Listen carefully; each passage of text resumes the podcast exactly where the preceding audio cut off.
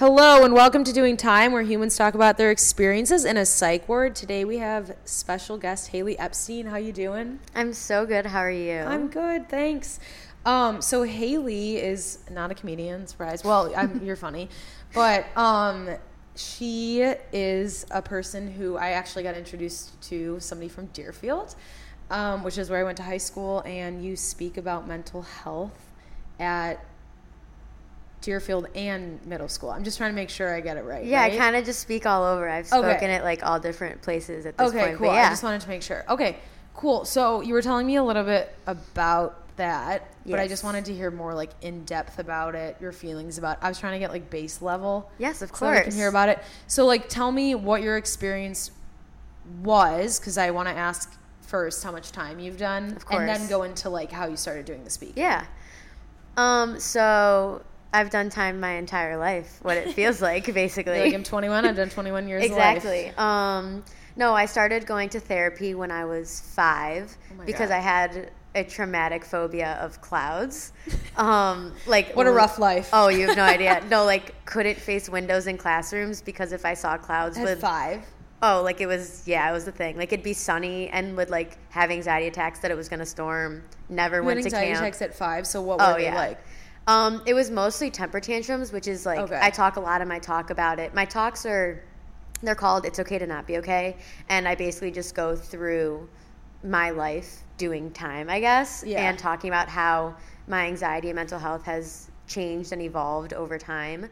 But when I talk about my anxiety from when I was five until probably like 11 or 12, it was basically everyone just telling me I was a worry kid. And my mom always just being like, you're a kid that just worries all the time and like has temper tantrums when she like gets nervous. When it was really just like full blown anxiety and no one knew. So Yeah. that's how I always worry. So they like labeled you like that's just who you are versus like this is who you are, but let's also work on it. Right. Well, so I would kind of just have people just saw them as temper tantrums. Like my second grade teacher used to kick me out of the classroom all the time because she's like, I don't know how to handle you, so go sit in the hall until you've calmed down. Instead of being like, let me get your social worker. Or like what's wrong, like what's Right. causing this, what's the root of it.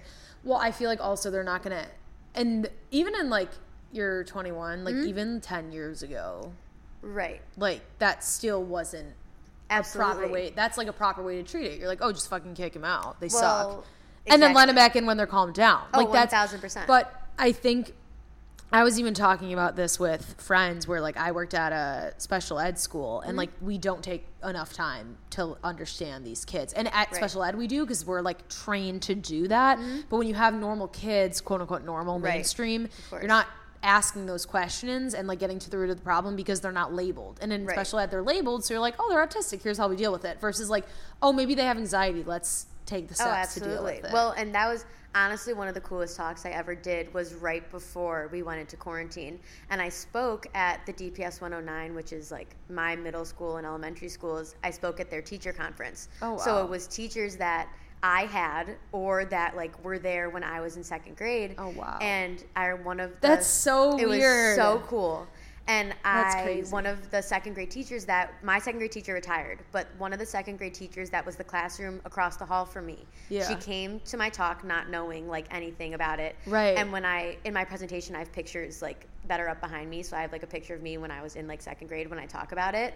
And she came up to me afterwards and she's like, I literally remember seeing you like sitting in the hallway crying and being like, What is going on? And I was talking to her about it afterwards and she was like, That was only 15 years ago and she goes now we like teach social emotional learning and if you Oh, were wow. like seven year old haley today you would have had a 504 plan and you would have picked your teacher you would have had friends in your class like it would have been a completely different experience which makes you feel so good that things are changing and at Right. the same time like there are 1000% teachers out there that are probably still kicking kids out of the classroom for Right, right, but that's still crazy that they like have changed the whole system because Mm-hmm. of that and knowing that. And I think I also think too that like you wouldn't have wanted it any other way just because you Right. wouldn't be you wouldn't be speaking. oh absolutely You would have gotten it solved and not solved, but you would have taken the steps to like you would have been in a completely different place. oh 1000% So you started speaking, but like what happened before then? Like as far as like therapy, psych ward, yeah. like all that stuff. So SparkNote version, I went to therapy all of elementary school Okay. into middle school. No, mm-hmm. into all of elementary school.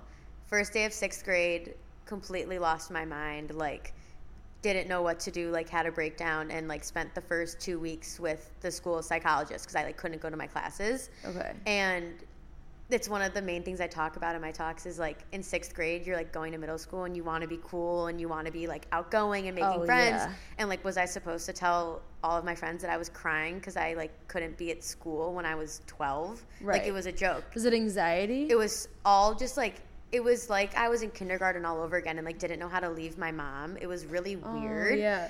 But that was the first time I got put on medication, like for the first time in my life when I was 11 or 12. For what? Um, Um, I think they were just like general anxiety meds, like just like a baseline anxiety med. Okay.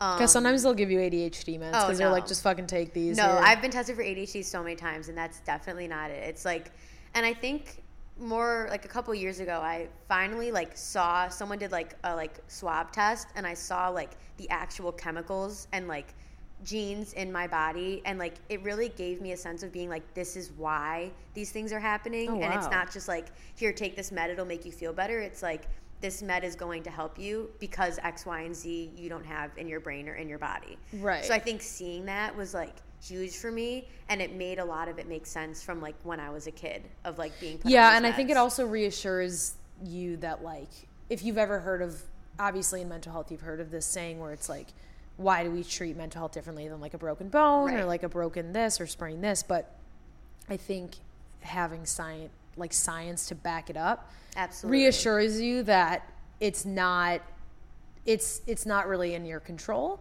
Mm-hmm. even though you can cope with it it's not something that you know is kind of just like oh i felt like being lazy or, or Right. i feel like crying it's like no no one wants to feel like this Absolutely. and i i did one of those at like a therapy program and they did it to see like which meds would work for me but it didn't tell me like what was wrong like it Mm-hmm. Right. didn't tell me like if i'm missing serotonin or whatever like Absolutely. my serotonin levels are low or whatever. Um, but I got to see like which meds would work for me, and I was like, oh, so this is science, and like this Right. isn't. It it does reassure you a little bit. Oh, for sure. Um, but yeah, so I got put on meds when I was probably 11 or 12, and then was honestly like chilling through middle school and into like my junior year, but like still missed out on so many things, and people just didn't know. Where like I didn't go to Springfield because I had strep, quote unquote. I didn't go to DC because I didn't find a room on time. Like I just was so nervous to go and knew that I would be Yeah. anxious if I went. So I missed out on so many things still, even though it was handled, I guess, or under control in a way. Right. Um, but yeah, I got to high school and I really loved high school. Honestly, like I had really great friends. I was did a million different things, and then um, my junior year, I guess, the end of my junior year, going into my senior year, I started to really really struggle with eating and like body image and a bunch of stuff like that. And I am someone who likes to do everything on my own. Like my parents joke, my first words were "I doed it." Like I don't like when people help me. So when I started like struggling with eating and I think starting to feel depressed, I was like, "But I'm fine, and like I'll be able to figure it out because like I'm Haley and I don't need to ask anyone for help." Right. Um, and I kind of just thought it was like if I just kept doing my normal things, it was just gonna kind of go away. So I dealt with anxiety, but depression was a whole new ball game for me. I had Mm-hmm. always been quote unquote happy Haley, and it was like Uh-huh. no one knew me as anything other. So I was like, oh, if I just keep doing my stuff, I'll be fine. Yeah, I think, and we even talked about this in the last podcast, where like you have several different identities. Like there's probably school Oh, school sure. Haley and dance Right. Haley and like friends Haley and like how you treat your parents Haley. Like Right. you have all these different identities, and I think that um, when you find an identity that you feel like you have to fulfill, you're suppressing the other emotions. Like I Oh, said, for that sure. I was always like the class clown. Like in high school, I won like most sarcastic for Mm-hmm. like senior superlatives or whatever. And I'm I do comedy and like all these things that make me feel funny. So like if I'm not funny, therefore I can't be sad because I'm not fulfilling this like identity. And I think that that's like super hard when your thing is to be happy. Like how the fuck can you not Oh, for sure. show that you're depressed? It's like that's the opposite of what you're spo- Right. supposed to be. Well, and that was the whole thing that I talk about a lot too is that I wasn't Haley anymore. I was a girl that was depressed. And I talk about it a lot when it comes to like Yeah. self harm. It was like, if you had told me I would ever do something like that, I would have been like, you're absolutely insane. Like, what are you talking about? And it became the kind of thing where it was like, well, I'm not Haley anymore, and these are things Haley would do. Now I'm this depressed person, and these are things that depressed people do. So this is what I should be doing. So it wasn't even like Haley was making the decision to do those things. It was like this depressed person that is me right now is making those decisions. It's out of body experience. Did you? Oh, for Did you have disassociation? yes, I have huge disassociation. Okay, can you give like an example to people Yeah, who so- don't not don't know what it is, but maybe who even are like don't know they're struggling with Yes, it? it's so confusing. And I think one of the biggest things I always talk about and emphasize is that your anxiety, your depression, your OCD, eating, whatever it is, changes and evolves over time. So, Mm-hmm. like, the way your anxiety looks when you're five doesn't look the same when you're 10 versus 30 Yeah. years old. Right. So, like, when I would, I like have my most vivid memory of it is I went to sleepaway camp and I made it four days before they sent me home because I was so anxious. Um, and I have a vivid memory of sitting in the parking lot, and everyone, like my mom and all these people, told me that I was trying to run away from camp. And I don't remember being there, but I can picture myself like sitting on the gravel, like from above. Like I can see myself sitting there, and I know that it happened, but I don't remember being there, like at all. So Yeah. that's like extreme dissociation, Extreme but like anxiety. there's I think when I just have anxiety attacks in general, I feel like I'm putting myself in a different environment than where I actually am and like needing to use my senses and like touch things to like really be like I'm actually here and this isn't like I'm not crazy. Yeah, and I think a lot of times too, like when you have anxiety attacks, like it obviously people know the biggest thing about panic attacks is you feel like you're dying. Right. And you're not going to be aware of things that are going around you, going on around you. And I think that like my therapist always says, Drew, I know you're going to hate me, but you got to do Oh my God, yeah. grounding techniques, grounding. But it's super important because if you're having an anxiety attack and you're like, this is great. Oh, wait, that's great. Like, Right. you really start to like absorb what's in front of you versus like what's in your fucking head because you Oh, for can't sure. you can't get it out and um i think that like obviously disassociation is a huge part of depression but also doing things you wouldn't normally do is also a form of dissociation Oh, for sure. Yeah. Well, and I think too, um, I talk about it. I actually just posted about it on my Instagram the other day. Um, is talking about how it looks so different in all different people. So I made a whole post about like suicidal warning signs, and people wanted me to talk about it because it's Suicide Prevention Month. Happy Suicide Prevention Month. Oh wow. Um, and I was talking about it how most people, when they're depressed or suicidal, isolate. They don't do things they normally want to do. They're acting very different than themselves. But I was going and doing everything I wanted to do because I was fighting so hard what everyone thought. Like, I didn't want anyone to know. So I think Right. I did the opposite, and I think so many other people do the opposite too, which is why it's so tricky because it just presents itself so differently. And everyone's warning signs or everyone's portrayal and projection of whatever mental health issue it is is so different yeah and i think right and that's really important too and i think it's like it really just i guess speaks to the fact of where we come from too we're always supposed to be doing 10 things at once. Right. so that's similar to what happened to me where people are like i didn't even know you went to depaul. I, people asked me two years late i went to depaul for two years and people are like oh you graduated from denver right? And i was like whoa. People think I, I like had go a, to su- Wisconsin I like had a suicide attempt between like at DePaul. Like you know what I'm mm-hmm. saying? Like I was still going there and I tried to kill myself, and people still asked me like, "Did you?" And I was like, "Whoa, what?" They're like, mm-hmm. "Didn't you like die? Didn't you die for four years?" And I was like, "No."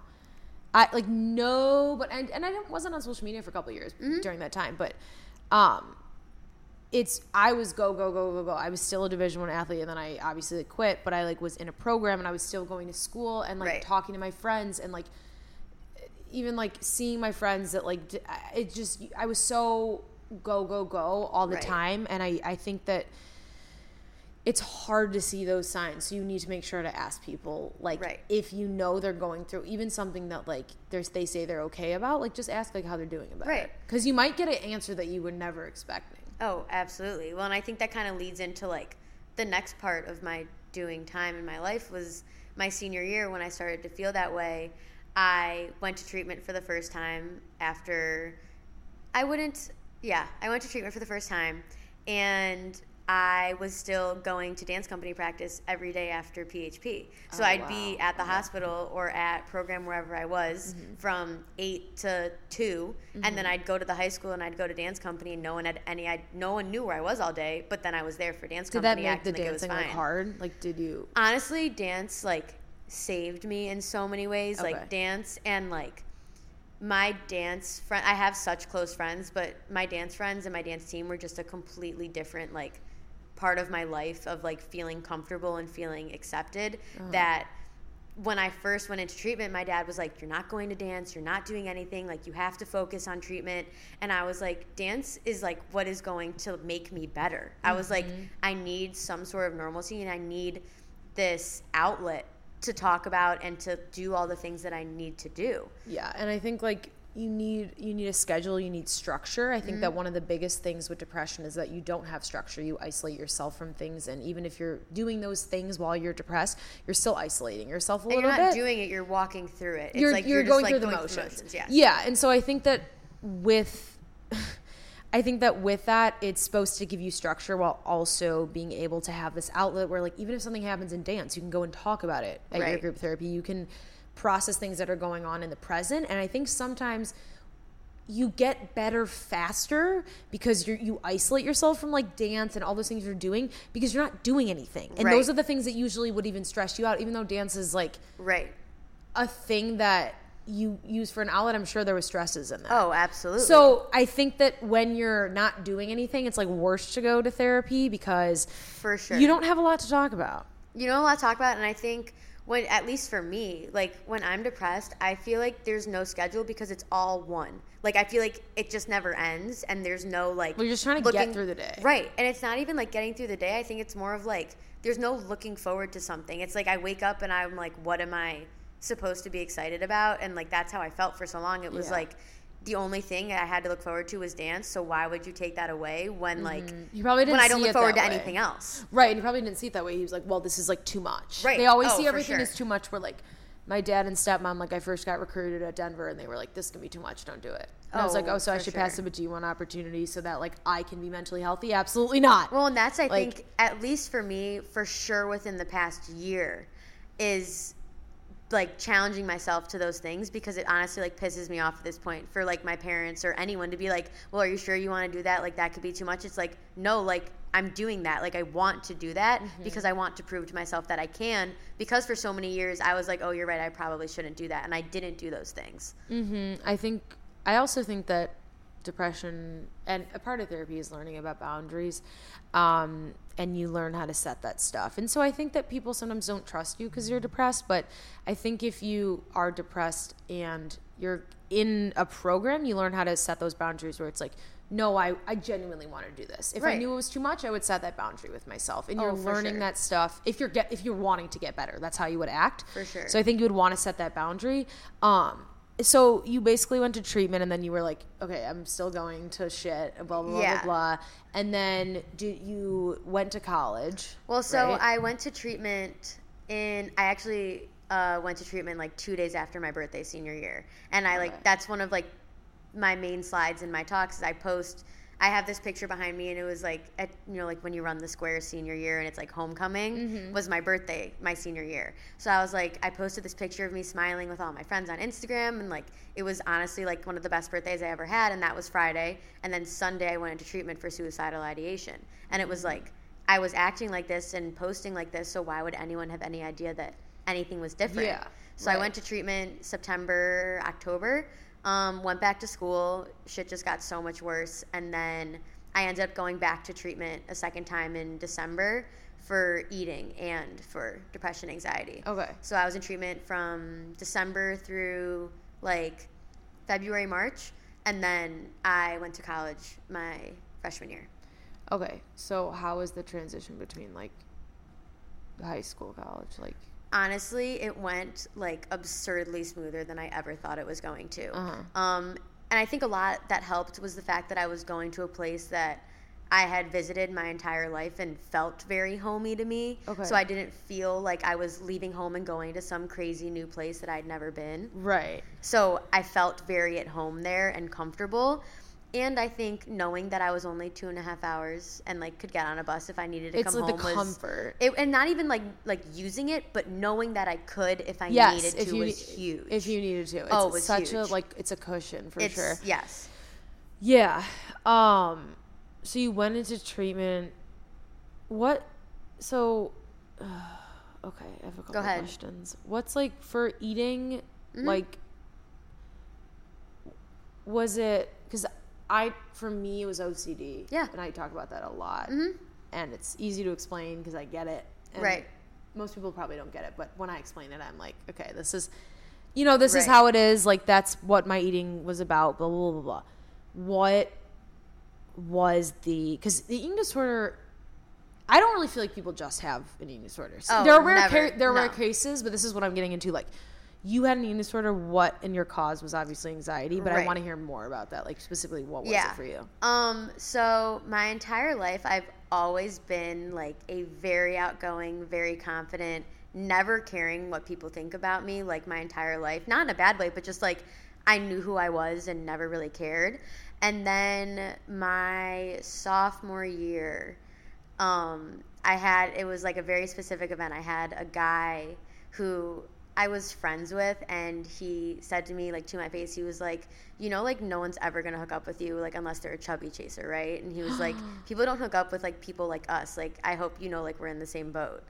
And I had never really like. I knew that I was never like a stick like i just like wasn't like that but i had never really like thought about it like that and i like still hadn't had my first hookup and everyone else had and i was like oh so like this is why like this Oh, is yeah, you going blamed on yourself and- oh 1000% You like hundred percent believe right it. and i think there were so many other things that probably happened but like when i think about what was really at the root of it it was that specific conversation because i think about it all the time still and it was like five years ago and Mm-hmm. like that person is so irrelevant that like it's stupid but i think it sh- It like, hit really deep. Right. I think it just shows how significant it was in terms of my body image. And I say it all the time that I feel like when it comes to my anxiety and my depression and OCD, whatever, I have like things that I've conquered when it comes to it and like things that I feel like I've grown leaps and bounds when it comes to talking about it.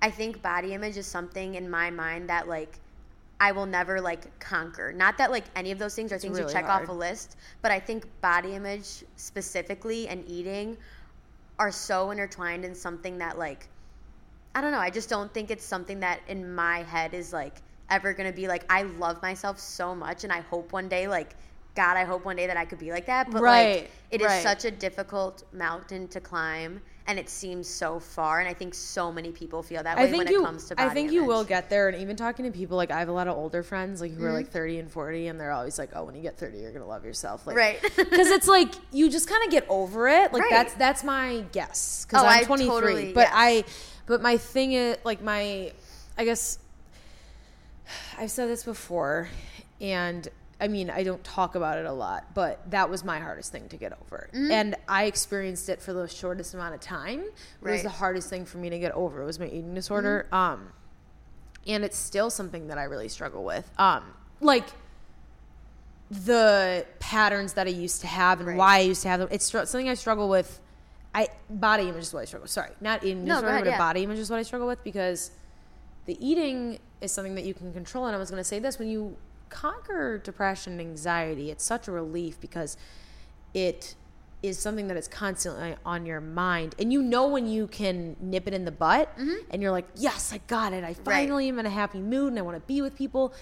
You're always in your body, in your physical body. You're seeing your, like, I can literally look and be like, those are my legs, those are my feet. Right. Like, you're constantly looking at it. So it's hard to get it off your mind. Whereas, like, you can avoid anxiety triggers. Right. This Well, person makes me anxious. This situation makes me anxious. You can't avoid Right. being in your physical body, and that's why it's so difficult. Well, and that's exactly what I was just about to say is that like I can identify exactly what triggers my anxiety and what triggers my depression and like make sure I either A avoid them or B prepare for them if I know they're going to happen. for sure.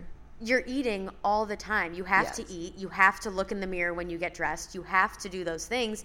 I don't have to do certain situations that make me anxious or Right. that I know will make you're told not to do them, way. and you're not, and you're not supposed to. Right. So I think that's why a lot of people feel that way. I think a lot of people feel that way about eating and body image in general. It's just It's really It's hard because on one hand you have people who are like be 90 pounds, and then on the other it's like it's okay to be any size and flaunt it on Right. Instagram. Like there's a lot of mixed messages that I feel people get, and not in a bad way. I'm for the body positivity movement. I'm for people who are 90 pounds healthily, like Right, not with yes. a disorder. But I think there's such a. I think we live in this world in such extremities. You're either a Bernie fan or you're a raging Republican, and everyone Right. should beat you up. Oh, for sure, And yeah. it's like there's so there's always extremities, Mm-hmm. and especially with eating, it's so hard to be like, well, am I skinny or am I fat? Well, I might as well gain 50 pounds Right. or lose 50 Oh, pounds. It's so hard to like just be okay with where you're Right. at and who you are because typically you're not going to fit in one box or the other Right. because you might be skinny in this area, you might be strong in this Mm-hmm. area, and it's like you're never, you might not feel. We live in a lot of binaries, Right. and you might not feel like you belong in one. And when you're in an environment like Deerfield or like somewhere that pressures you to be in one binary and you're Right. not, you're gonna experience something. Right. And then somebody who tells you shit like that's gonna scar you for life. Right. Whereas if you grow up in an environment that people are constantly talking about your bodies or like okay with your bodies. Right.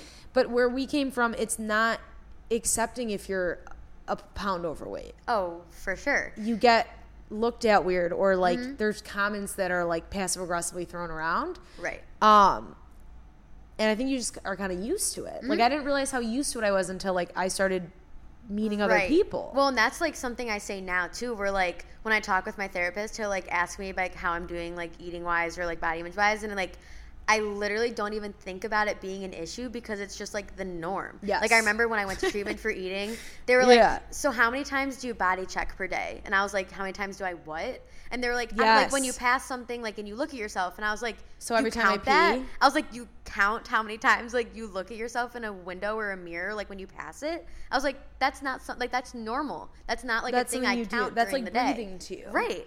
Um, but the thing that you were saying i remember about, getting asked that too Oh, I was like, "That's." and i was like i I've guess 20 asked. times like Right. what do you mean like all day Um, the fuck but that was what you were saying about the extremities is something that like is such like I'm the most black and white all or nothing person Yeah. like and not even so much black and white I would say all or nothing is like my thing and I have binge eating disorders so it's a mix of anorexia and overeating Mm-hmm. Yeah. So the cool thing though about right because cool i thing, i know what yeah Right. Um, the cool thing about being in treatment for it was that there were people that I was in treatment with that were like 90 pounds, and there were people that were like 400 pounds because you're it's such a scale this eating disorder Yeah. that like it's how much you restrict versus how much you binge, and Right. everyone's like so different. So we all were like different people but struggling with the same things, and we all looked so different but had the same. yeah and the one common thing is food is always on your mind no matter what right. Mm. yeah so you were saying about treatment for eating Yes. disorders yeah. So I, when I I was was in like- treatment for eating, there was this guy who was like this.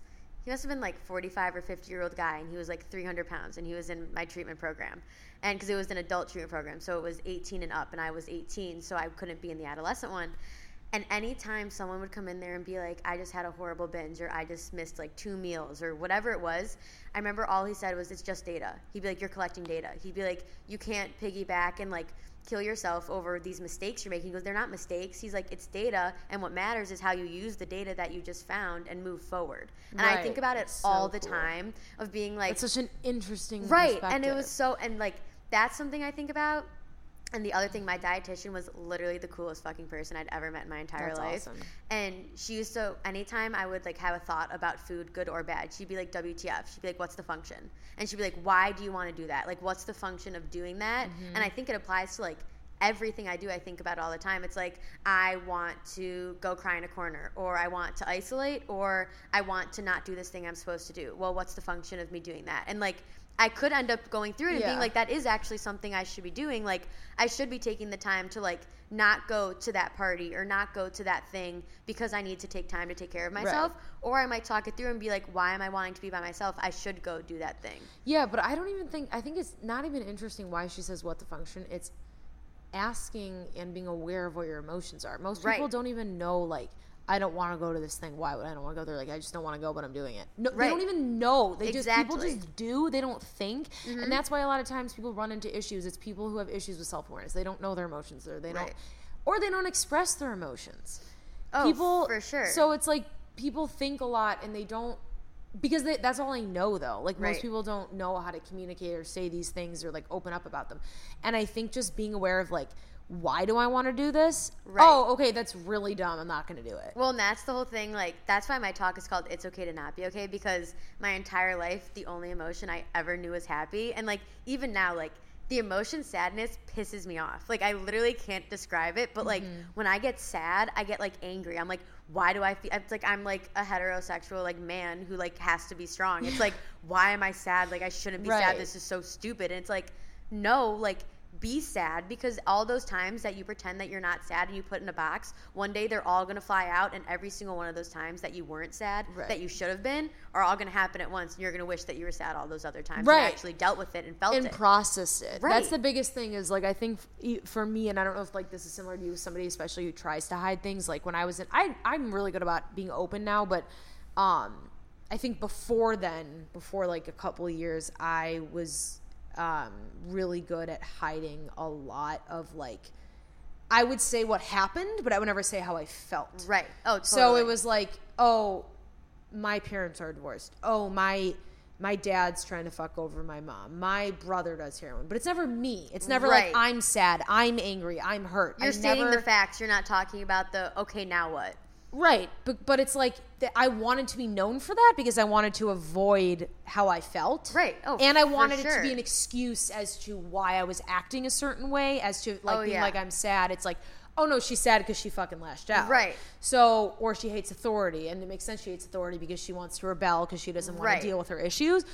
And I know that looking back, I know what my high school self was. I know all the teachers that fucking hated me. Like I, I understand, but I think you need to know yourself. Like you need to ask yourself, like, what the fuck am I doing? Right. all the time.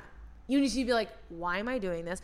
And it's also really important to know why you're doing things because you're you might be addressing those issues from back then why you wouldn't have allowed to act yours- like al- allowed yourself to act sad. I almost pretend to act sad. I go, Drew, cry, Drew, cry. Sometimes I'm like, just fucking do it, and I can't sometimes because I like have blocked myself off for so long Mm-hmm. of doing that that now I just cry at random times. I cry at little stuff that Right. doesn't matter because I don't allow myself to cry about big stuff. Does that make sense? Yes, absolutely. Like I'll cry because uh, I'm upset that my dog like peed in the house. I'm like, fuck this. I want to return my dog. I hate this fucking bullshit.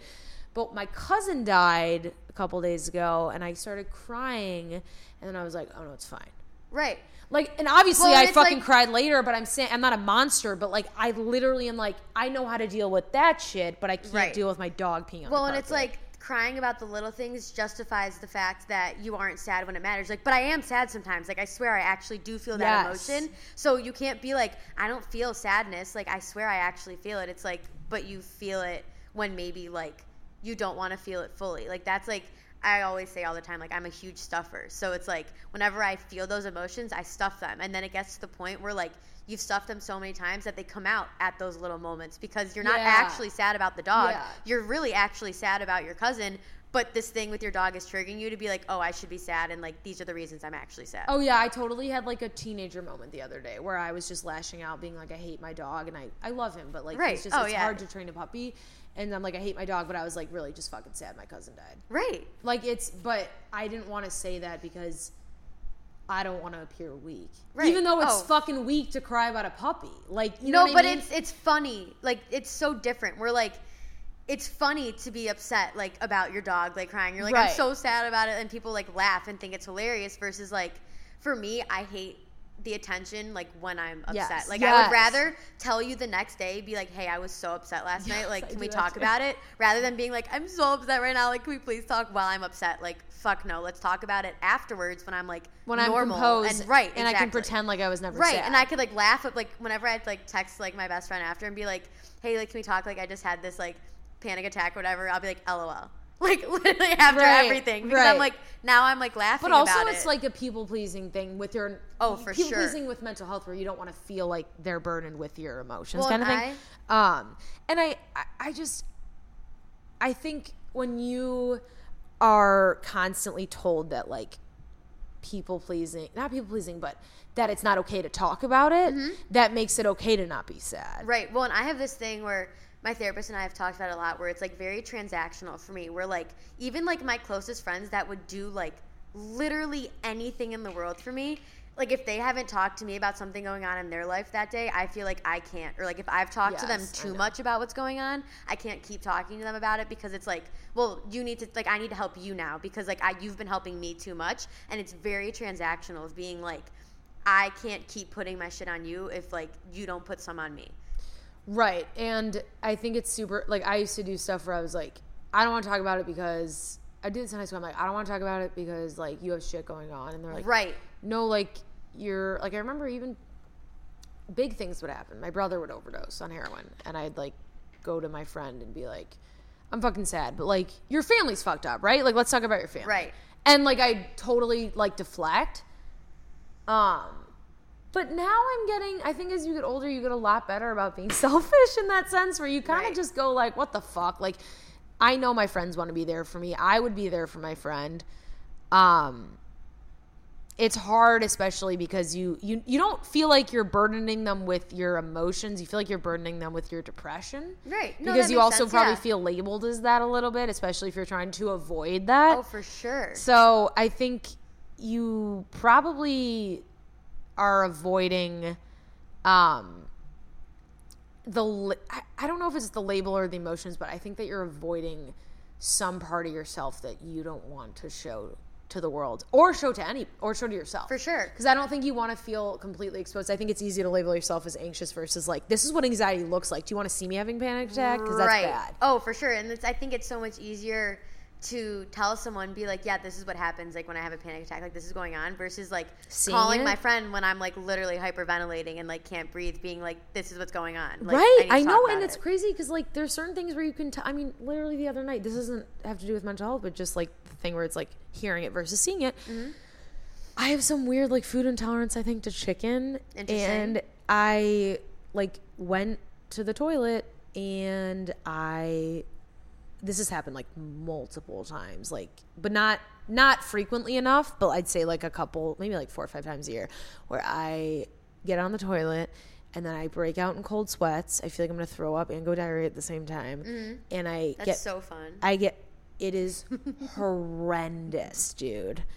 And I get pale and you know, I'm like yelling in the bathroom and my roommate and my boyfriend are like trying to hang a TV and they were like saying something and I was like I, I couldn't talk. Like I literally I couldn't I was I felt like I was dying and I come out and they were like I've they're like you I've never seen you so pale. I've Right. never seen you look so pale and like I've never seen I so I'm, I was like yellow. Mm-hmm. And from like my blood pressure dropping and like I think it like seeing people's faces that my roommate was just like like I'd never seen somebody look at me like that Right. and wouldn't stop staring at me. Right. And I was like, oh, okay, so like the reality of things when you hear Right. about them are way different than when you see them. Like hearing about my brother's overdose versus watching him. I've seen him Jones. Like right.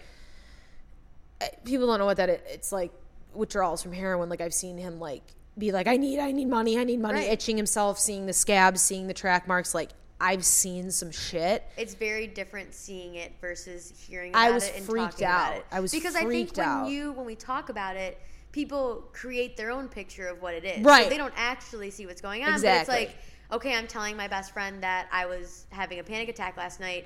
She wasn't there. She doesn't know what I looked like in my car. She doesn't know like what was going on. And I she think- has her own picture of it. I think when you're so friends with someone, you also want to avoid what it looks like because you don't want to see someone hurt or oh, struggling. For sure. Well, and I Yeah. say it all the time. Like I have so many people in my life that I consider like some of my closest people that like know everything about me in and out. But I have maybe three people in my life that have ever seen me actually like cry like that, and none of them are in my family. So it's like Yeah. sometimes I was talking about this the other day with someone who reached out to me, and it's like I think a lot of the times the people you're closest with it's the hardest people to talk to about it we're like i would so much rather like the other day i posted for world suicide prevention day i posted on my instagram and i posted about how i just had like a shit day. Like i literally was like i laid in bed all day today. Like i just had like the worst day ever. It was super triggering and i didn't want to do anything. And i posted like fully like a 40 second video on instagram in my bed talking about it but the entire day wouldn't even just go tell my mom be like mom i'm having a shitty day. Like she just knew i was in my room and like but i didn't want to talk to her about it because for me it's so much harder to like talk to her or talk to my dad or whoever and tell them that i'm feeling that way versus sharing it with however many other people that are out there which is a very weird thing but i think a lot Yeah. of people tend to feel that way because it's No, yeah. not as straightforward and like No, upfront. it's you also don't want to disappoint them. I Yeah, think oh, that for I think that not that you're going to, but I think that you have an image and an idea in your head that you have to be strong and if you're not there for your weekend a disappointment. So mm-hmm. I'm not saying you are, but no but i totally get what you're saying I'm like, get out of here, Right. go disappoint your parents. But I think you have this idea and then you talk to them and they're like, Are you fucking crazy? Like, I wish I knew you were struggling, or I wish I knew this, Right. or I wish I knew that. My mom's like, I had no fucking idea. I knew that you were struggling, but not that I ever, I never Right. had any idea it was this bad. Mm-hmm. Like, I remember her not seeing me for a while and she's just like, Oh my God, you look so skinny. Like, what happened? And I was like, hadn't seen her because of college. Right. And I was like, Oh, so like, I scare people now. Right. Well, now is the thing with my my dad always says that He's like, you only come to us whenever it's DEF CON 2. He's like, Yes. you never come to me in like the before. Before. He's like, come to me when you're like a little bit anxious. So then we don't have to get to DEF CON 2. And like, for me, Right. it's always, I That's think, my parents, Right. My parents say the I think I've definitely gotten like so much better at talking about it. And I think one thing that really helped me was like not even like having to talk to people about it when I'm upset, but more so being like, I'm upset right now. Like, I don't really want to talk about it, but I'm just letting you know that I'm upset. And when I'm ready to talk about it, then I'll talk about it with you. Oh my god, yes, they teach you that in therapy, and I've done that with my mom before. My mom worries, I'm like, mom, like I'm gonna be fine. I'm just you Right. know, like it sucks right now. Exactly. And it's like I, I feel like if someone came up to me and like we're like for instance, like if my boyfriend texts me, he's like, I can tell you're having a day, like what's going on? I'm like, I'm not having a really bad day, like being totally honest with you, but I don't really want to talk about it right now. And he'll be like, Okay, that's fine, like we can talk about it whenever you're ready. And it's like not having to talk about it when I don't want to, but knowing that like when I am ready, I can, and at the same time being honest and being like not just saying like, Oh, my day was fine actually, like I don't know what you're talking about. Being like, Right. Yes, you're right, my day sucked and I'll talk to you about it when I'm ready to talk about it because I don't Yeah, want to right now. and I also think even too in having those relationships, it's so important to just. Sometimes when I even say yeah, I'm having a shitty day and I don't want to talk about it, I like instantly feel better right. because I just like was like ah Well, When someone knows that you have a shit day now, you're not like, there's no more pretending. You don't have to pretend like you had a good day. Like you could just act like you had a shit day because Yeah. people know now. exactly. I think. Uh, I mean, I have a lot of anxiety about what people think, and I think I've actually never experienced that. I never actually. foreign concept. Can you define Right. that for What me, please? Uh, can, can you Caring put, the- what other put that word in a second sentence? right. Um, yeah, I think my first impressions obviously matter, but like I think about this like literally almost every day, and it'll obviously go away. But like I just moved into this new building, and I remember like moving in and like fighting with my mom kind of loudly, and like he obviously saw it, and he was like the manager of the building, and I was like, "Fuck this." And now every time I see him, I'm like, God, I have to be a normal person. Show him I'm not crazy. I'm not crazy. And he's probably like, Oh, she's moving and having a shitty day. Right. Like he, he's probably The like, reality is that he doesn't actually he also doesn't it. give a fuck. Right. He's literally a maintenance man. Right. He's dope. But like I'm just saying, not to No, diminish maintenance men community. We love them. They're amazing. yeah, but like just saying like he's a maintenance man, he probably like wants to like fucking end his day and go home. Right. So Well, yeah, and and now every day I think about it, and then I had a he was in my bathroom and I had a fucking meeting with my psychiatrist, and he was in my bathroom and I was like, the meds are great Mm-hmm. For my body. Like I was Now he, like, completely knows what meds it. you're on. and exactly, and then I was like talking about, and of course like I was late to it and I completely forgot. So then I I was like, fuck, I can't be late, and then I go on and he's in my bathroom and I'm like. Just and I'm, I have narcolepsy, so I'm like, just talk about the narcolepsy meds, make it seem Right. like it's not your problem. Like Uh-huh. literally, make it seem like you're not crazy, Right. Because it's like narcolepsy's not in my control, right, and like, it's depression totally is fine, right. Right. So I was just like, I'm not falling asleep a lot. I don't. I'm narcolepsy's great, and I just literally was just trying, and I was like, I think I need to be on a mood, get off, stay on my mood stabilizer. I'm. Right. I'm fine, John. I'm fine, I'm fine. swear. Yeah, and it's just like so embarrassing. It's probably like this girl is crazy, and mm, But, I he's think so it's nice. so true Like- though. The reality of like people not actually thinking about it. Where I was talking, one of my best friends is a freshman in college this year, and she was talking to me, and she was like, "I literally meet people, and like the second I meet them, like I'm like having so much fun, and I meet them, and I walk away, and I'm like, what the fuck did I just say? Like, what's going on? Like, why did I say that? What did they think? And I was like, I remember getting to college and experiencing social anxiety for the first time, like ever in my entire life. I was like in high school, it was like everyone knows everyone. Like you have a rep there, and it's like you go to college and you're starting over. So it's like it's one not like you you like are. right, and it's like every single person I remember meeting and every experience I had, I was like, was I too outgoing? Did I talk too much, or like did I not talk enough? Like what did they think about me? Were right. they looking Because they at don't me know your like- intentions because they don't know you. They've never heard about you. There's It's like so you're just different. a blank canvas. Right. So yeah, it's very different. I remember that too, and I also remember. Um, you could probably relate to this, but I remember there was this girl. Um, she literally was just talking yesterday, Maddie, who's an amazing comedian, and she has this like at one of the comedy clubs they like posted a picture of her on the wall, Mm-hmm. and she was like she looked like it was like not a good picture of her, or whatever. And so Maddie was like, I look so bad. And I said something like, Yeah, it's like not the best picture of you, like something like a little like sassy or whatever. Right.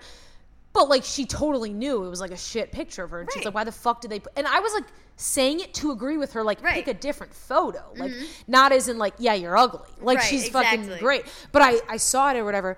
And then I texted her and I was like, dude, I'm so sorry I said that Right. about you. And she's like, I didn't even remember you saying that. Right, Like, what are you talking like? And I was like, oh, so I think about this way more than she's thinking about it. Oh, I have that all the time. I have like, obviously, I'm a perfectionist. Like, I'm a huge perfectionist. But in terms of like, not like li- like obviously little things, but when in terms Yeah. of just like life, where like over the summer, like at my job, I had this like situation where like this kid I was like one of the other counselors I was talking to and he said the word beer and it was around other campers. We weren't even having a conversation about it, but he said the word and one of like the people above us heard and was like, Wow, Haley, you really should know better than to be having a conversation about that. Like I would expect better from you, blah blah blah. And I was freaking out about it like all day long and like literally all summer long was like oh my god everyone thinks that i like have conversations about beer in front of campers like, I'm an oh my God, alcoholic. literally everyone's gonna think about it and then i remember Campers are gonna tell me I need treatment. Oh, literally. and I remember like at the end of the summer, like literally like eight weeks later, I like said something because I was still thinking about it. I said something to one of my friends, and he was like, I literally remember hearing about that and being like, that definitely didn't happen, and then never thinking about it ever again in my life. And I had been thinking about it literally every so the guy who said that to you? No, a different person. But he Oh, was like, because camp is like high school and everyone talks Right. about everything. I've been but to- he was yeah, like, camp, right. yeah. He was like, I remember hearing about that and being like, oh, that definitely isn't the story that actually happened. And then Yeah. never being like, oh, that actually happened. but it's the fact that like I in my head was like, oh, everyone's talking about it and it's a huge deal. Also, have you ever felt tension with someone that's not there? Oh, Like I, I remember like I felt I felt like with camp I would like meet people and like do the thing where I'm like, am I too talkative or am I too this? And I'd like say something weird or something that I thought was weird, right. right? Like the thing that you did or whatever Right. with the beer, and I would think about that all the time. So then the next person, the time that person would come up, I'd be like, oh, they're thinking about it. Right. So I'd get actually weird. don't give a fuck. And Like, then I'd like mention it, and then they'd be like, look at me like my head would like, and sometimes Right. like maybe they like are tr- they don't want to like be like, oh yeah, that was weird, Right. Because like who would? But like they looked at me like my head was cut off, being like, wait. What? What are you? Right. They, like, like genuinely confused Well, of like what I'm just- nervous about. Right. I think that just applies to like literally every aspect of Yeah. mental health and just like life in general of like always thinking that people are caring and like thinking about it when in reality like how many times do you actually like look at someone and think the things that you think other people are thinking about you like, Yeah. never like i never like meet someone and like automatically look at them and see like if i think that they're fat or like skinny and i think that every time i meet someone that's all that they're thinking I have never once done that in my entire life. So Right. why would I think Exactly. that other people would do that? Exactly. Also, I think too, like if you if you go back in your mind and you think of all the thoughts that you've even had just today, for Mm-hmm. example, um, they're all about you. Right. They're not about other people. So if you're constantly thinking about yourself, what the fuck are other people thinking about I'm themselves? sure- right. So they're not. I would never walk out of. You would never walk out of my house, and I'd be like, "What is Haley thinking about me?" Like I would. Right. I would reminisce about that, but you're not fucking thinking about me. You're thinking about what I'm thinking of you. So it's like, it's why like are thing. you? It's like they know that we know that they right. know. It's exactly. Like, right. And you like assume that there's like tension or whatever, and it's just like. I don't know. Maybe I've been like too high around sober people where sometimes I'm just kind of like paranoid uh-huh. and thinking like of what other people are thinking. And then I get sober sometimes and I'm like, oh, like they're just watching TV or some shit. Like Oh, they're for not sure. Well, and I think it all just goes back to like everyone has their own shit, and like I talk, say all the time, like everyone has their shit. There is not a single person, like whether your shit is like this big and my shit's that big, like everyone has stuff going on in their life that's hard and that they're struggling with. And I think the reality is that like I'm not gonna spend my days like thinking about someone else's like i'm thinking about mine and Right. the person next to me is thinking about theirs and like that's just how the world works but i think when you're so far in it and so much of your anxiety comes from like what other people think you make up these thoughts that all these people are thinking about you even though you know like i know for a fact no one is and at the same time i'm still going to think that they are Right. And even, well, a, a thousand percent I agree with that. And I, I think it even, um, sometimes I'd get texts from people that I hadn't talked to in like years. And I assumed of what they thought of me because I didn't know them that well, like people from mm-hmm. high school that I'm now friends with. And I wasn't Right. friends with them in high school. And they text me being like, Hey, I heard you do comedy. I want to come to some of your shows. And I'm like, I thought that person like thought I was weird or whatever. Right. And then they like try to be friends with me or try to act cool around me. And I'm like, oh, so like this whole time I thought you thought I was weird. You thought I was like cool or whatever. Like Right. like weird shit that like your insecurities project onto other people. Like, do you ever go around and you're with your best friends and like talk about your first impressions of each other? No. Oh okay, oh God, so like hilarious. no, so like we do that sometimes too. We're like we're completely honest because it's like we're best friends. We're like made it too Right. far to like go back. So I'm kind of just like, oh yeah, I thought you were super quiet and like a little like into yourself, but then I like became fri- like Right. just kind of like tell each other. And I remember hearing some of my friends like tell me about me, and I was just like. Oh, so that's actually how I am. That's how I know I am. But Mm-hmm. my anxiety tells me differently. Like the, when they say that, I'm like, oh yeah, I, I kind of do know people think that about me. I do know people think that I'm funny or whatever, cool, Right. whatever. But I don't.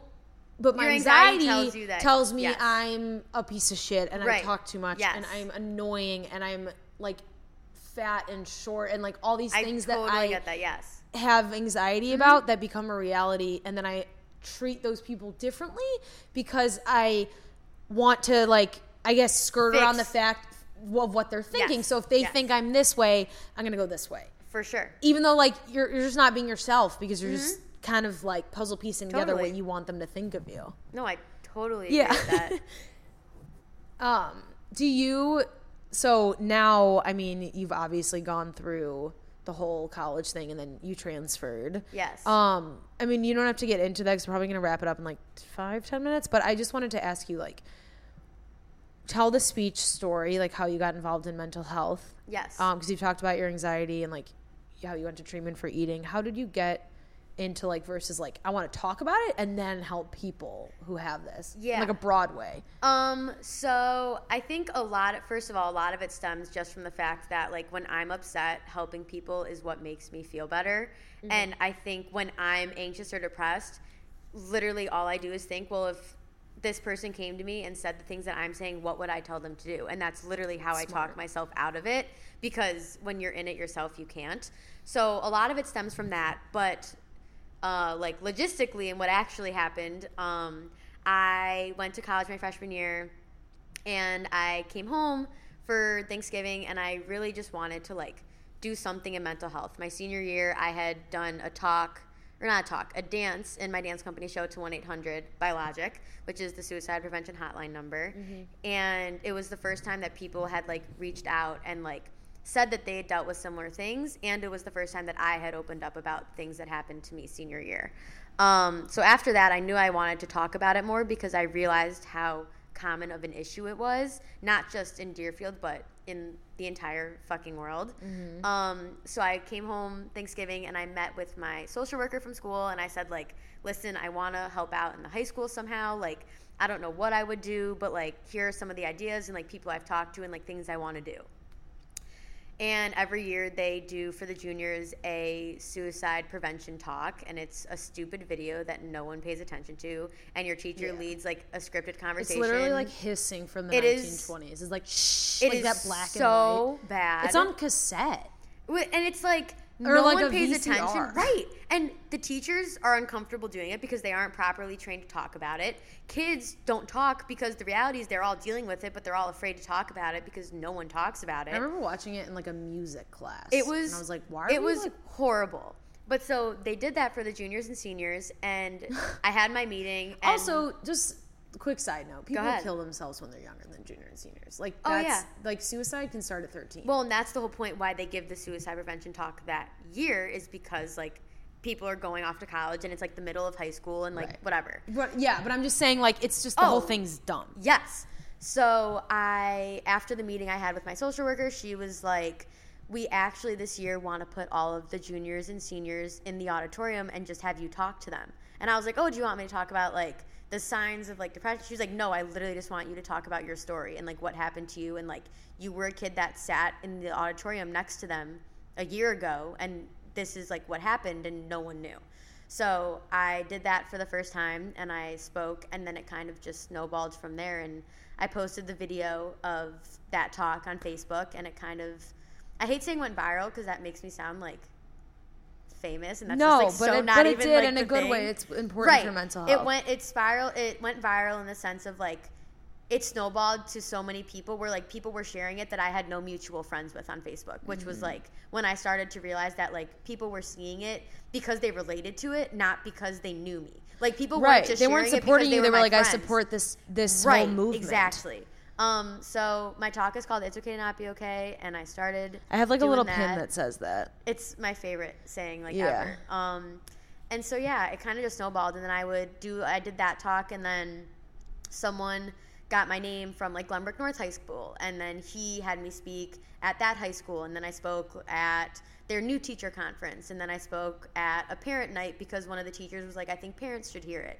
Or I course. spoke right. I've just Literally, I've of spoken at a bunch of anybody. Right. There were so many cool experiences because I don't always speak to the same demographic. So like I've spoken to just students, I've spoken to just parents, I've spoken to like only teachers, and I've spoken at events that are like all kinds of people like together, where it's like kids Okay. and their parents and whoever else might be there. What's the difference between presenting to parents, teachers, like and kid? Like, tell me the difference between a couple I of think. I just I do the same skeleton. So I have note cards that I bring to all of my talks, and I literally don't look at them. Like I, it's just like a security blanket thing that like. Do you talk about it in your speech? Oh yeah, like I'll like be like I hold these note cards up here just because like I'm anxious and like I think that I'm gonna look at them and I never actually look at them throughout my talk because I've done it so many times. it's also kind of an just, like- icebreaker, and it's funny, and Right. it's literally like an. It's yeah, it's a, the definition right. of irony. But like the note cards are like the skeleton of my talk, and they're like the pinpoints that I always talk about. But I think the things I emphasize and the way I talk about certain things depends on who I'm talking to. So like course. when I spoke at the new teacher conference, I talked to like a lot more in depth about like the way like my teachers handled it and the way like my parents handled it, like when Mm. I was at home and like how that impacted me being at school and things like that. Versus when really I'm talking with parents, I talked a lot about like the way my parents handled it and like things that like would have helped me if like they had done X, Y, and Z versus kids. I'm like, this is what happened, and like if you or your friend is going through this, like this is what you could do about Mm-hmm. it. Because that's honestly a lot of the number one question I get, and I think half of the time it's really about them. But kids will always ask me, they'll be like, my friend is going through this, like what can I do, and like how can I help them? And that's like a huge question I always get asked because they. Okay. might not personally deal with it, which is Mhm. like totally normal if you don't struggle with it, but you 1000% have a friend that does. Oh yeah, And so it's like, how do you help that person? I say it all the time. I had friends that would be like, Can I please come over? Like, I know you're upset, blah, blah. I'd be like, No, don't fucking come over. I literally don't want to hang out with you. And they would come over and sit on my couch, and I wouldn't talk to them the entire time. But they would mm. sit there for like hours and just like watch TV with me. And then they would leave, and I would text them and be like, I know I was being a bitch. Like, I'm so sorry, but like, I really appreciate you coming over, and like, it means a lot. right. I mean, yeah, that's. I had that similar situation where like the other day, my friend came over and like she like has had, oh, Carolyn. Sorry, Mm-hmm. I can say her name. Carolyn was over, um, who's on the podcast a couple of weeks ago. Um, she came over the other day, and I was like kind of a complete bitch. Like not to her, but just like I was in a shitty mood because my cousin passed away, and um, I texted her. I was like, "Hey, I'm so so sorry," and she's like, "Are you kidding me? Like, I like don't apologize." And I was Right. like, "No, like." I, I even texted her like five hours later, being like, "Hey, I'm sorry again Right. for being a bitch, because I know I was. I know I wasn't to you, but my aura wasn't Right. cool. Well, like it was just shitty, you right. know." But I think that's the cool thing about like having people that are so close to you is that like her response was like, "Oh my god, why are you apologizing? Like you're so fucking stupid. Like that's so normal." And, It's like, understandable. right. I think it's so different. Like my friends would never be like. They would never be like, "Oh my god, like yeah, you were kind of rude, rude, but like it's totally fine." They'd be like, "Don't fucking apologize. Like, why are you literally saying you're sorry? Like, that's totally normal, and like I get that because we're that close, and I want to be there for I you." want to be there when you're like Right, that because then it just makes it it it makes you do have a stronger bond with people when you're like that. Oh, for sure. Um, I think there's certain things that you can feel when you're talking to somebody and you get through something hard that there's a complete dynamic shift. Where when you're talking to them and you're like, "Oh, our relationship's different because I like told Oh, you this sure. or I exposed this or I'm vulnerable about this," um, or certain things I open up to people about. Um, for sure, I think I have a hard time digging deep. I Mm-hmm. think people call me an open book, but it's not like open open. It's like cracked. right? Yeah. It's kind of just You like, aren't like annotating the pages, but you're like reading right it. Ex- Like- exactly exactly and it's like i i'm you know i expose stuff i would be able to tell my story but i'm never going to go into like the hurt that i felt because I don't feel sadness. I don't feel hurt. Right. I'm just I've just been in fucked up situations. Exactly. I'm I'm saying this sarcastically. I'm saying like I've just been in like fucked up situations, but I'm a robot. I don't feel things. Right, you know what I'm of saying? course, And yes. that's like that's like I think a lot of people with anxiety we hide everything. Oh, for sure. And like it's the oh, it's like the whole entire thing of this episode when you said that I completely relate to is when you were like, um, you like tell people after the fact that like Right. you were upset, and that's what I do too. We're like, like my roommate who I'm best friends with will be will be like, oh, I I knew like something was going on. I just like you didn't tell me, and I was Right. like, well, I just wanted to tell you. Like I just felt shitty the whole day. Well, I do that all the time. We're like, I purposely like won't Snapchat my boyfriend all day long when I know I'm having a shit day because I know if I actually he sees me, he's gonna be like, "What's going on?" And like, so I'll just I'd rather just like tell him afterwards and be like, "Yeah, that's why I wasn't Snapchatting you all day because Yes. like I knew I was having a shit day." Yeah. But now we can talk about it because I'm not actually in it, so it's fine. Right, right, right, right. Yes, I know, because you don't want to expose yourself. It's hard. I mean, it's not easy. I'm never gonna. Mental health, talking about it, I think you talking about it, me talking about it all the time, it's kind of normal to us. Um, but I think, I think the really hard part is being vulnerable. I think, sure. I think that saying you have something is almost like, oh, I have this, I have this, but being in it is so It's different. so different.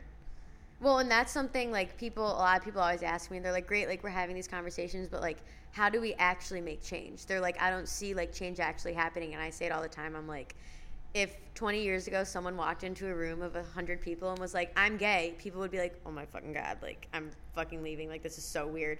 Versus like now, if someone walked into a room and they're like, I'm gay, everyone would be like, oh my God, that's so dope. Like, me too. Right. Or, oh, I'm bi. Or, oh, my brother's this. Like, Right. and everyone would be so excited. exactly Which is the same thing. I think if someone walked into a room or I walked into a room and I was like, "Hey guys, like I'm bipolar," people would be like, "Oh my god, that's so weird that she just said that. Right. Like, why would she share that?" Right. Versus hopefully in like 20 years I could say that and someone would be like, "Oh my god, like my brother's bipolar," or like, "Oh my god, like my sister has like Do you have crippling bipolar anxiety." one? Yeah. Okay. So wait. Oh my No, god. is- bipolar too. I don't know why I said yes. Okay, so you have bipolar two. That's Yeah. what I thought. That's what I thought. Okay, wait. This is the end of the podcast, dude. Why the fuck did you just say that? Okay. I'm so sorry. no, you're fine. I was like, wait. Cut something else out and just put this. No, in. no, no. I'm just gonna. I'm gonna do how much time have you done? I'm bipolar, just from like the I'm so last segment. No, you're so funny. Okay. Part two. No, I'm just saying it in a way where I'm just like, there's so much to unpack, but we're like wrapping up. Okay. Do okay. Well, something about bipolar. How did you know you had it? Spark Note edition. Yes, Spark Note. um, my freshman year of college, I, I mean, okay, I'm a huge night owl. Like my favorite time of the day is from like one to five a.m. Oh my god, so we can hang out after like this. literally, I'm not kidding. It's like my favorite time of the day is one a.m. to five a.m. Um, but in college, Not same. I meant like till I I stay up late. Yes. Very late. Um, but I think in college I got into these extremes of my emotions. Like a where, little mania. Right. Well, it wasn't even like because I never thought of it as mania, but then like my psychiatrist when I was she was asking me questions like for like baseline questions to like diagnose me, she was like, "Well, have you ever like stayed up for like more than like one day or like two days at a time?" And I like have vivid memories of being like 13, 14 years old and like rearranging my like full room and like moving furniture at like 3 a.m. And like Oh, so you- literally doing it forever, but it was like I was always a night owl, and I was like, that's just like normal for me, and like I'm just super creative and like like being up late at night and whatever. But Mm. And you're like, I have bipolar. right, and then and then my freshman I'm year, not I was creative, Like, I I'm a like, statistic. Well, now, I was like, now I'm doing that like every once in a while, but then I'm laying in bed for like three days straight and not getting Mm, it's up. the So, flux. right, It's not. that's it's not makes- always night owl. It's like I'm a night owl when I'm manic, like or when I'm in an upstate, whatever. Correct. Um, so I think that was the first time I really like was when I saw the depressive episodes paired with them because I had had depressive Right. episodes before and I had been like quote unquote manic before in my life. Yeah, really, like, but that's just different. right, exactly. I was like, those are like things that just happen, but seeing them like back to back and the relationship and the like the way they affected one another like interchangeably was what made me realize that it might Okay. be something Was there like a wake up call, or you just kind of like you looked at the patterns because you got No, asked by your psychiatrist? No, I literally remember sitting. I used to freshman year. I used to like live in the side room of my gym in my dorm because it was like the only place that no one went. So I would call my therapist from there, and I Mm. Oh remember sitting in there and I was talking to him, and I was like, "Yeah, I feel like I'm like fucking bipolar," and I like joked about it. I literally was like laughing, and he was like, "Well, have you ever thought about getting tested?" And I was like, "What?" I was like, what are you talking about? Yeah, you're like, wait, I thought this was like Right, funny. I thought it was, like, I'm locked in a door right now. Right. I literally thought it was like a joke. And he was like, why don't you like actually get tested? So then I did. And then she was like, yeah. Um, but it made sense why my anxiety meds weren't working and my antidepressants because she's like, Isn't like, that great? if people who are bipolar like to realize that stuff. right because she was like if you're bipolar and i'm giving you antidepressants it's just going to make your highs and lows even that much more extreme Right, because you're not you're not medicated properly, and that's why like that's why like sometimes getting a diagnosis makes so. So you got diagnosed freshman year of college. with Did- bipolar yeah That that probably made so much sense because when I got diagnosed with narcolepsy, I was like, oh, like you're like that makes sense it just like makes so much sense because like I don't have cataplexy where I'm like talking to you and falling asleep, but like last night I was on the phone with my mom and I started falling Right, asleep. yeah. So like I get certain things where, but I'm like I was like winding down at the Mm-hmm. end of the night. It's not during the day, but like I was like, oh, I don't have social anxiety. I just canceled plans because I would cancel plans to take naps a Right. lot in high school, and and in college I would sleep so much right even I, if I wasn't depressed. And um, I got diagnosed, and I was like, "Oh my god, I don't have social." Like I made myself think I had social Right. anxiety. I was like, "Oh, I'm canceling plans and taking a nap because I'm depressed because I'm anxious about being social." And I'm like, "No, I fuck, I'm a narc. Like I literally have narcolepsy. like I." have a problem and I need meds and now I'm on meds and I'm like, wait, this is how life's supposed to be. well and i think like when you have like like i've had anxiety for so long and like been talking about it for so long like you to a certain degree think you know yourself so well that you're like oh like i don't have those I things could because never you're, like- have this. right you're like i know myself well enough that like this is what i have this is my mental health profile and there's nothing to be added because i've just know myself But now I literally can eliminate everything. I Right. literally feel like I just have OCD and narcolepsy. Like I, but I, but I literally my list before that was like ADHD, OCD, Right. anxiety, eating Mhm. disorder, depression, fucking irritable bowel syndrome, all this Right. bullshit that came from OCD. Because my anxiety stemmed from OCD, my depression. exactly i Stemmed from OCD, think everyone disorder. has a Yeah. main thing right. that So all of- yours it's like a tree Yours is probably anxiety bipolar. oh for sure Is that it? I mean, yeah. I honestly think my anxiety and what's so crazy, right, exactly. What's so crazy is I really I think my anxiety is for sure number 1. It sound. I mean, sounds like it's especially, Yes. especially when you have it as a child. oh, for sure. Well, I think my anxiety for oh, My sure is my number 1, but I really do think a lot of it comes from body image. I think that it's Oh, wow, such a bigger okay. issue in my life than I think it is because again, like it's just normal. So I don't think of it as being the biggest issue in my yourself right life. now. because I'm like, oh, it's like totally normal that like I constantly think about like the way I look and how I'm sitting and how people Because once you get better, because I've gotten to the other side, because I'm perfect. Right, of course. Um, because once you get better, you look back and you're like, oh, that, that was so stupid. right. No, because like now I look back and I'm like, oh, like literally it's happened to me where like I just went to a family thing. And I used to have an eating disorder and I don't now, but I went to a family thing and every single person there, I'm not even kidding, was like, Drew, lost 100 pounds. What happened? Drew, like a week ago. And I was like, I lost like 20 pounds recently, but I was like, not from an eating disorder. Like I literally was just kind of stressed and like wasn't eating as much. Mm-hmm. And I and I go, I used to have an eating disorder and I wanted those compliments and never got them, and now I don't have one and I lost Right. weight and I'm like, please go back Well, in time that's and tell me I look skinny and great. That's Like, literally a whole nother conversation. Yeah. It's like the language behind it and like Right. the way things It's like, what's your say- secret? Oh my And, no, like, and it's stress. like saying like when people like when I was like losing a ton of weight, people would be like, "Oh my god, you look so skinny." That would make me like lose more weight. Like it yeah, would do the to- opposite of what then, they think. Because then be in your doing. mind you're like, oh, so if I eat, I'll get fat, and then they won't give me those compliments. Right. So that's a whole nother conversation, but it's like Yeah. the things you say to people and like really thinking about like the way like your words matter and the way like um I always say like I think it's like intent versus like effect. So it's like you could be intending like such like a great thing, but like the effect of it could be so different So and you don't even realize it. Totally. Um, are you? I mean, COVID's obviously happening, so I'm assuming are you doing any speeches upcoming? Well, or- so I have no talks planned, but um, literally the week we went into quarantine, I had the biggest talk I'd ever done that week. Well, no, it was the week we went into quarantine, so it got canceled. But Okay. it was like 2,000 people. It was like Oh something crazy. And I was so excited about it. And it was a bunch of, it was like Deerfield High School, Highland Park High School, all the Deerfield public schools, all the Highland Park public schools, and then Bannockburn. So it was all of these parents from all of those like schools. And I actually have a call tomorrow about it because I was literally driving the car yesterday and I was like passing Deerfield High School and I was like, why don't we fucking do it on the field? I was like, I'll sit, stand at one end with a microphone. Parents could like literally bring lawn chairs or like sit in the bleachers and spread out. And I could, I was like, wow, it's nice out. Why don't I like give talks outside? That's so nice. So That's I'm so, actually have a call tomorrow to talk about it to That's like do so it. nice. Um, wow. But that's my idea because I really like if it's nice You out really right now. care. Why can I not like take a mic and like talk places Yeah, outside that I like was supposed even to? Even like I mean, my work company because I work for Grubhub. Like sometimes we'll have meetings with like two thousand people on it. Like you can have a Zoom call with two thousand. well, people that was the it. thing. People were asking me if I would ever do Zoom presentations. I don't think it has the same. Effect. I don't think it has the same effect at all. I think I can't see people, which like you don't know what like. That's how I, feel just- about doing comedy Zoom shows. It's Right. Like, I literally denied half. of I wouldn't do it. I was Well, like, sorry, I have plans. Right, exactly. COVID. well, and I feel like if I were listening to a presentation on Zoom, I'd be like on my phone half the time and like not really paying attention. Like it's just so different. I don't think it would be bad. I just don't think it would. No, it wouldn't. It Especially wouldn't- with mental health, where you like need to feel. Well, and so much of like my favorite part about speaking is the afterwards when people come up and talk to me and like, what am I supposed to go in breakout rooms with everyone? Like Right, on Zoom? Like what am I exactly, supposed to do? exactly. So yeah. So no upcoming things. Okay, so but I do um, have an Instagram that I post on all the time. Yeah, I was just gonna say. I was just gonna say to plug your. You're doing my job for me. So do you have? do you have an? do you have an Instagram you'd like to plug? How do you spell do. it? It's H A Y like hey like Haley underscore it's okay to not be okay. Oh, I love that. Um, okay.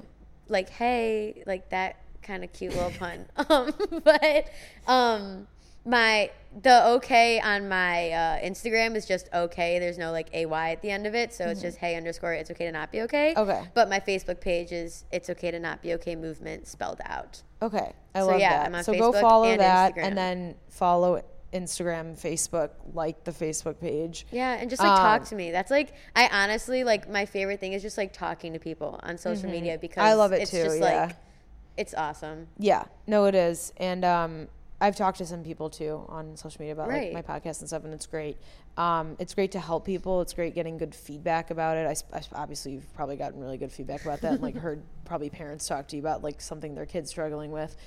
Um, so I usually ask.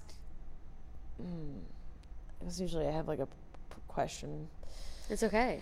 prepared, but I wanted to ask you like if you could give somebody a piece of advice about um not mental health, but well, obviously mental health. but like if you had to give somebody a piece of advice who because I, I know you said you're a person who kind of hides things, what would you give a person who kind of has an ego? Because that's part of it. That's mm-hmm. like having the ego, like of not telling people. Like, what would you? What's the first step? into telling somebody that they're struggling.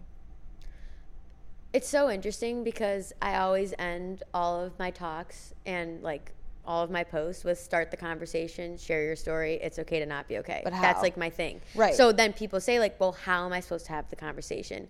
I'm not telling you to go give a presentation in front of 500 people or to like go up to your mom and be like, "Oh my god, all these things have been going on." But it's like next time your mom asks you like, "How's your day?" Don't be like, "It's fine. How are you?" Be like, "I actually kind of had a shitty day. Like, I don't really want to talk about it, but like I like had a shit day." So just honesty. honesty and i think like i think so many people think that when they're struggling with so many things in order to open up they have to tell someone everything and be like oh my god all of these things are going on just start a conversation and just share one thing that you may be struggling with I think- just to break the ice That right, and I think also too like there's things where like you can make a code word with somebody like hey, this is like strawberry was when I'm really fucking like want to kill myself like whatever you know like you got to do that. Okay, so follow you on Instagram, Facebook. Um, anything else you'd like to share before you before we end the podcast? um i don't know thanks for having me this was so fun You're welcome. i love doing this thanks for being here. Um, I'm sure a lot of people will get a lot of help out of this, and I think, um, you know, I think it's super nice to talk to somebody who's really open about it. Um, and you're very young. There are people who are older than you that don't really know how to express their emotions. Oh, and do I know that? Becoming an alcoholic and. Um, Wow, that got dark. Um, okay. It's All right. okay. All right. Well, thanks so much for doing it. And thank you so much for listening to Doing Time.